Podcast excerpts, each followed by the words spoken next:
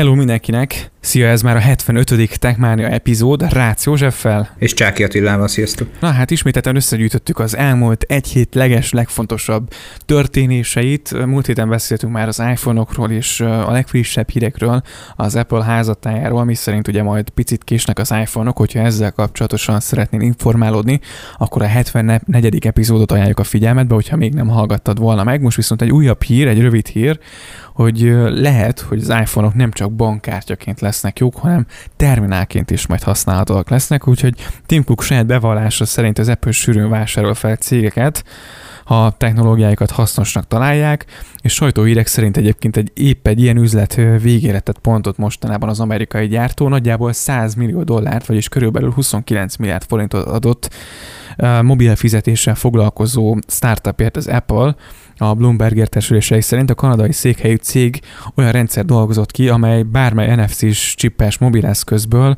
hordozható bank terminált csinál, annélkül, hogy a fizetéshez egy másik banki készülékre szükség lenne. Úgyhogy hát ez szerint, illetve ebből következtetnek arra, hogy az iPhone-ok majd nem csak bankkártyaként, hanem mint terminálként is fognak tudni üzemelni, és beszéltünk egy pár hete, hogyha emlékszel arról, hogy, hogy itthon ugye januártól majd minden helyen kötelező lesz ugye a bankkártyás terminál, ahol, ahol online kassa is van. Hát mondjuk azért ez nagyban segíteni szerintem a kereskedőknek a, a bankkártyával kapcsolatos dolgait, intézni valóit. Hát azt így gondolom én is, ugye a MobiWave nevű cégről van szó, amit felvásároltak. Nekem kísértetésen hasonlít egyébként a demókép, meg ez a leírás, meg a teljes témakör arra a megoldásra, amit mondjuk a repülőgépeken láthatsz hogy igaz, hogy ott döntő többségében én azt vettem észre, hogy androidos telefonokhoz, de ugye hátuljára van csatlakoztatva egy kártyaolvasó, és a repülőgépen repülés közben a tranzakciókat így tudod végrehajtani, úgy tudsz kártyával fizetni a stewardesseknél. Gyanúm az, hogy valószínűleg ennek a megoldásnak valamilyen kisebb méretű, de telefonba integrálható megoldását fogják, meg annak a szabadalmát ezzel megvásárolni, és akkor jövőben egyébként a telefonunkba beleintegrálni, tehát én úgy gondolom, hogy nem csak egymás közötti érintéses, vagy akár éppen érintés nélküli tranzakciót lehet végrehajtani két iPhone között, hanem mondjuk lehet, hogy PayPass-os kártyával is fizethetnek az iPhone-odon mindenféleképpen hasznos lehet egyébként, vagy hogyha tényleg erre az Apple kitalál valami koncepciót, hogy például ha egymás között, ahogy te is mondtad, mondjuk szeretnénk mondjuk mint a Revoluton átutalni mondjuk a, a pizzának a, vagy a saját pizza részemet, um, akkor, akkor azt mondjuk egy érintéssel meg tudom tenni, ha mondjuk a Walletban vagy egy külön abban beállítom ezt a, ezt a dolgot, és akkor igazából pikpakol két telefont össze szerintem, és már, már át is utalta.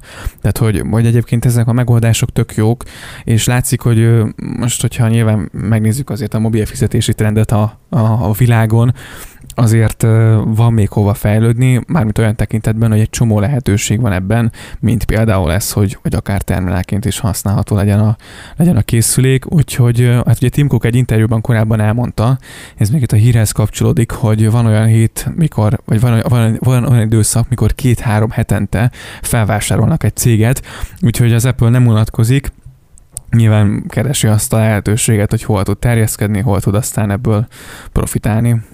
Hát a valamiből mindig költenek, tehát hogy nyilván ők is próbálják ezt a lehető legjobb helyre befektetni.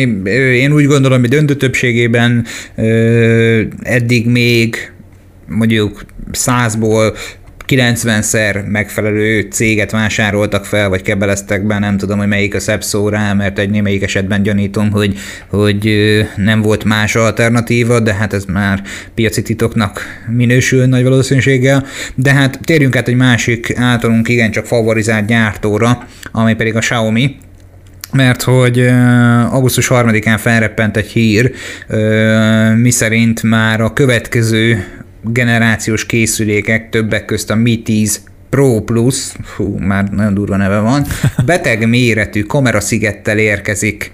Tehát ugye nagy trend most láttuk a Samsung Galaxy S10, S20, S20 Ultra, Note 20 és társai esetében is, hogy, hogy mekkora kamera kivágások, mekkora kameraszigetek, az iPhone 12-es plegykák renderképeken is akkora kamerasziget van, hogy mint ide Jeruzsálem, tehát hogy egyszerűen komolyan mondom, hogy ez a gigászi, mindenhova kamerát rakunk, mémek lassan már szerintem helytállóak lesznek. Nyilvánvalóan mindenki ugye arra fog törekedni, minél több fényt tudjanak a szenzoron beengedni, minél több és minél jobb minőségű képet tudjanak készíteni. Hát gyanítom, hogy a Mi 10 Pro Plus is egy rendkívül erős hardware mellett egy olyan kameraszettet fog kapni, amivel már elég jó minőségű képeket készíthetünk mobilos viszonylatban. Hát konkrétan ez majdnem a a, hát a toknak a fele kamera konkrétan, majd kitesszük a közösségi oldalainkra, de ez, ez, ez nagyon beteg, ez nem tudom, hogy hány, hány kamera szenzort akarnak. Most nyilván az új iPhone-nál ugye plegykaként van jelen, hogy négy kamera lesz, tehát ez minimum hat kamera, vagy nem is tudom én hány kamerának a helyét vagy nagyobb, nagyobb úgymond optikai szenzorok, mert hogy az a lencsének nem nevezném, de nagyobb optikai szenzorok lehetnek rajta, mert hogy ugye volt arról szó a fotós körökben ismert Infinity Zoom, egy százszoros Infinity Zoomot szeretnének egyébként ebbe az eszközbe állítólag majd beleintegrálni. És ha már Xiaomi, akkor maradunk itt egy picit, hiszen új szabadalmat adtak be, ezúttal egy eltávolítható kijelzős okostelefont álmodtak meg, ami azért elég bizarr.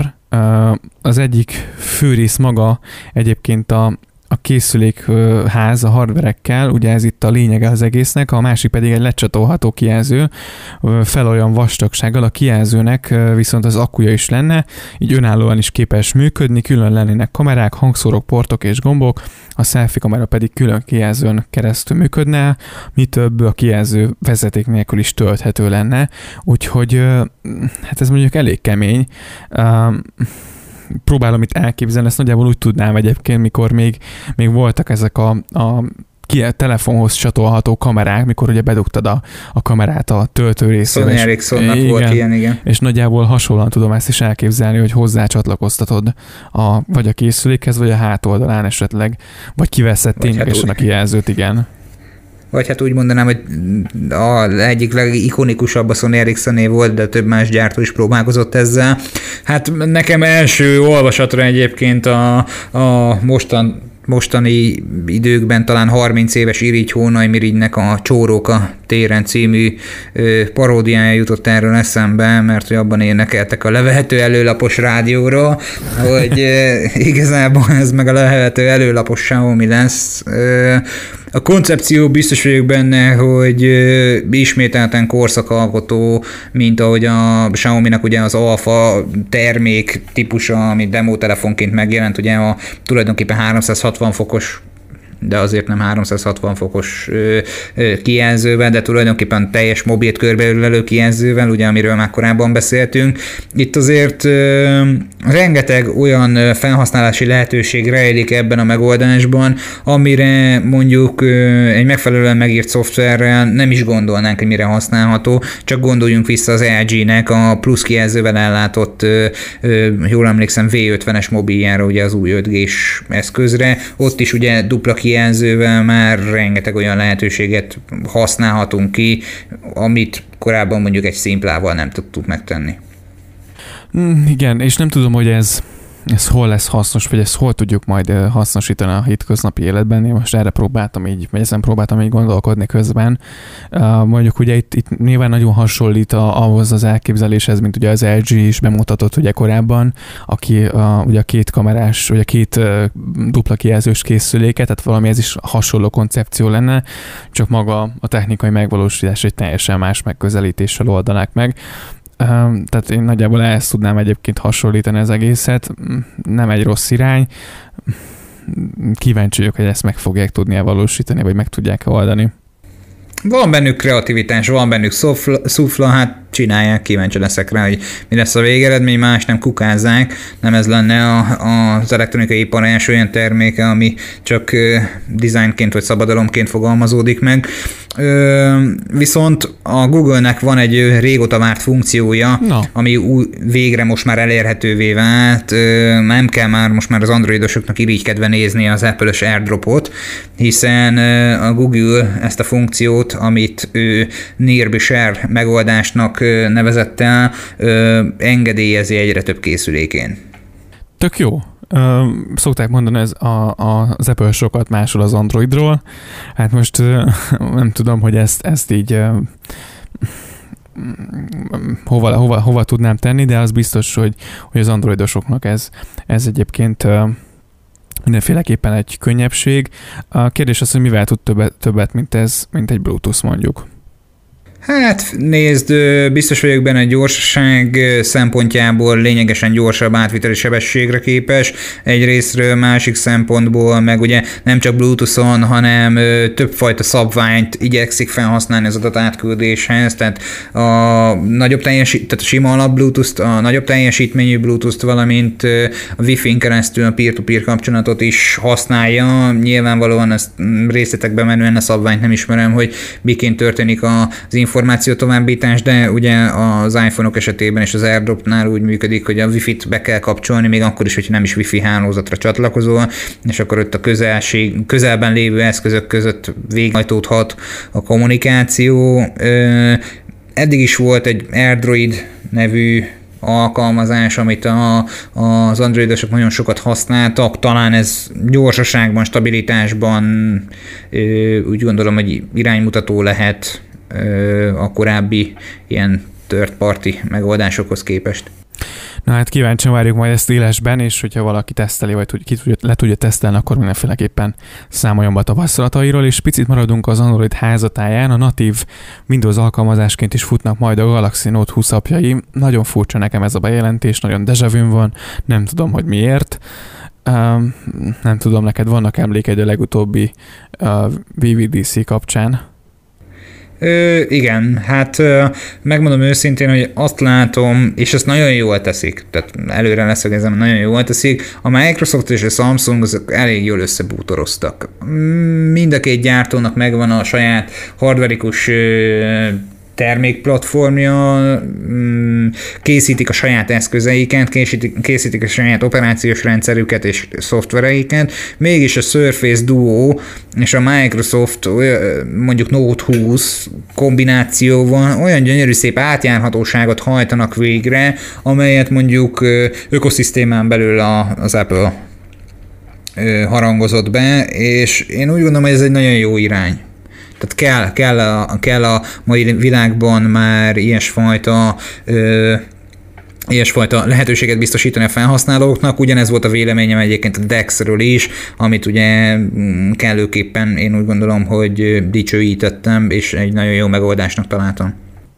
Igen, látszik, hogy ezért az átjárhatóság kell majd a készülékek és a, és a, a számítógépek vagy laptopok között, úgyhogy ugye már ezt a Samsung korábban megcsinálta, hogy ha rákötötted a telefonodat a gépedre, akkor kvázi ugye asztali gépként tudtad használni, tehát dokkolni tudtad a telefonodat.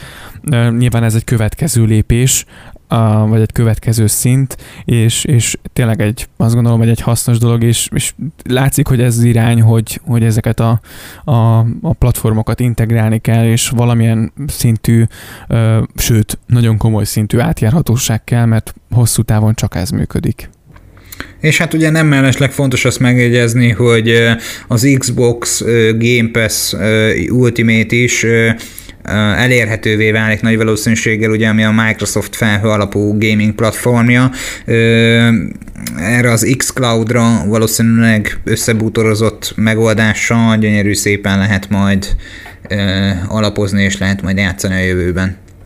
Hát nagyon kíváncsi leszek rá, és arra is, hogy ez hogyan fog működni, mennyire lesz gördülékeny, mennyire fog jól futni. Ami még érdekesség, hogy a Samsung jegyzetek a OneNote-tal is szinkronizál, és Outlookban is hozzáférhető, a Samsung emlékeztetők pedig a Microsoft Tudó Outlook és Teams alkalmazásokkal is szinkronizálnak, úgyhogy tényleg teljes átjárhatóság lesz. Tehát konkrétan ők tényleg nagyon komolyan, komolyan gondolják ezt a, ezt a dolgot, és ugye az az érdekes még, ugye, hogy pont múlt héten beszéltünk talán arról, hogy a Samsung ugye a Google-el is komolyan összebútor monitorozott ugye az androidos platformon, hogy mostantól a Play áruházat területetik, és, és a saját fejlesztésű dolgaikat a háttérbe szorítják, úgyhogy a Samsung valami, valamire készül. Hmm, egyelőre azt kell, hogy mondjam, hogy amennyire picit lenyugvóban volt az ő napja, mondjuk ugye a 2015-ös évben, lesz, aki emiatt meg fog kövezni.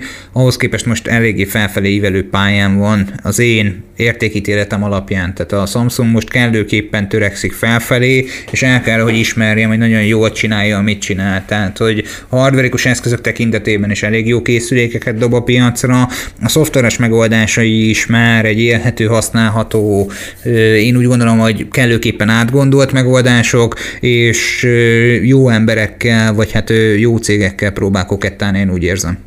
Abszolút, és azt gondolom, hogy hosszú távon ez mindenféleképpen kifizetődő.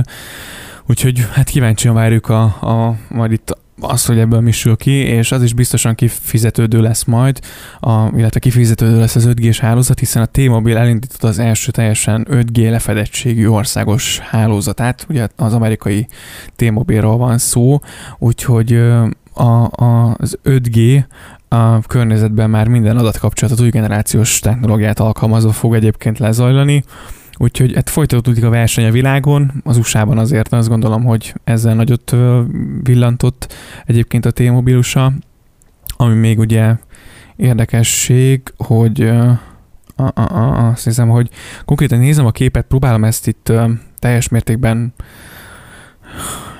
lefordítani, hogy emészthető legyen. Hát alapvetően ugye azt fontos tudni, hogy a T-Mobile jellemzően a 600 MHz-es frekvencia tartományt vette használatba ahhoz, egy, ahhoz, hogy egy országos lefedettséget tudjon elérni. Ennek ugye nyilvánvalóan az a nagy előnye, hogy hatalmas területet tud kiszolgálni, abban az esetben, hogyha egy nagyon jól bekalibrált, pontosan elhelyezett antennával vagy antennákkal dolgoznak a szakemberek, és ugye itt most jelen pillanatban ö, a teljesítmény, tehát, itt mi, tehát most már a, a sebesség az, ami egyedüli legfontosabb, mert hogy a 4G-s hálózat kellőképpen stabil volt a világban mindenhol, az, hogy volt internet, stabil volt az internet, nem szakadt meg az internet, azt mindenki most már hát jóformán természetesnek veszi. Ezek után már nem tud többet adni az átlag felhasználó számára az 5G-s hálózat, csak az, hogy sebességben mennyire gyors. Nyilvánvalóan ezt az adatcsomagok le kell, hogy kövessék, mert hát ugye egy speed test mérés is másfél giga volt, volt, hogyha jól emlékszem, amikor teszteltük, úgyhogy nyilvánvalóan ezt olyan csomaggal lehet tökéletesen jól igénybe venni, amiben nem számít az adat. És ahol nem számít az adat, ott folyik az adat, és hát ott azért nyilvánvalóan a 4 k tartalmak, vagy akár olyan felbontású minőségű 320 kilobit per szekundum zenék hallgatása már nem okozhat akadályt, sőt elvárás a felhasználótól. Én is azt gondolom, ami igen érdekesség, hogy a kép, illetve az illusztráció alapján ugye a, a telefon ugye a toronja, kommunikál a torony közvetlenül az 5G-s hálózattal, 5G-s korhálózattal, illetve háttérrendszerekkel, és ugye ez közvetlenül van kötve a netre, és a T-Mobile USA-nak a mérnökei egyébként azt állítják, hogy 40%-os javulást láttak a hálózati késletetésben, és ugye ez az egyik nagy előnye az 5G-nek. Tehát a hálózatnak a reakciója sokkal gyorsabb, és ugye ezáltal sokkal megbízhatóbban ö, lehet ezt az egészet használni, és lehet rá szolgáltatásokat építeni. Ugye ilyen nyilván az önvezető autó, de hát ezeket nem kell bemutatni, azt gondolom neked. Úgyhogy, ö, és hát úgyhogy nagyon kíváncsi vagyok. Fontos azt megjegyezni, hogy ugye felmerülhet a kérdés, hogy ha már a nagy USA-ről beszélünk, hogy akkor ezt milyen módon oldották meg.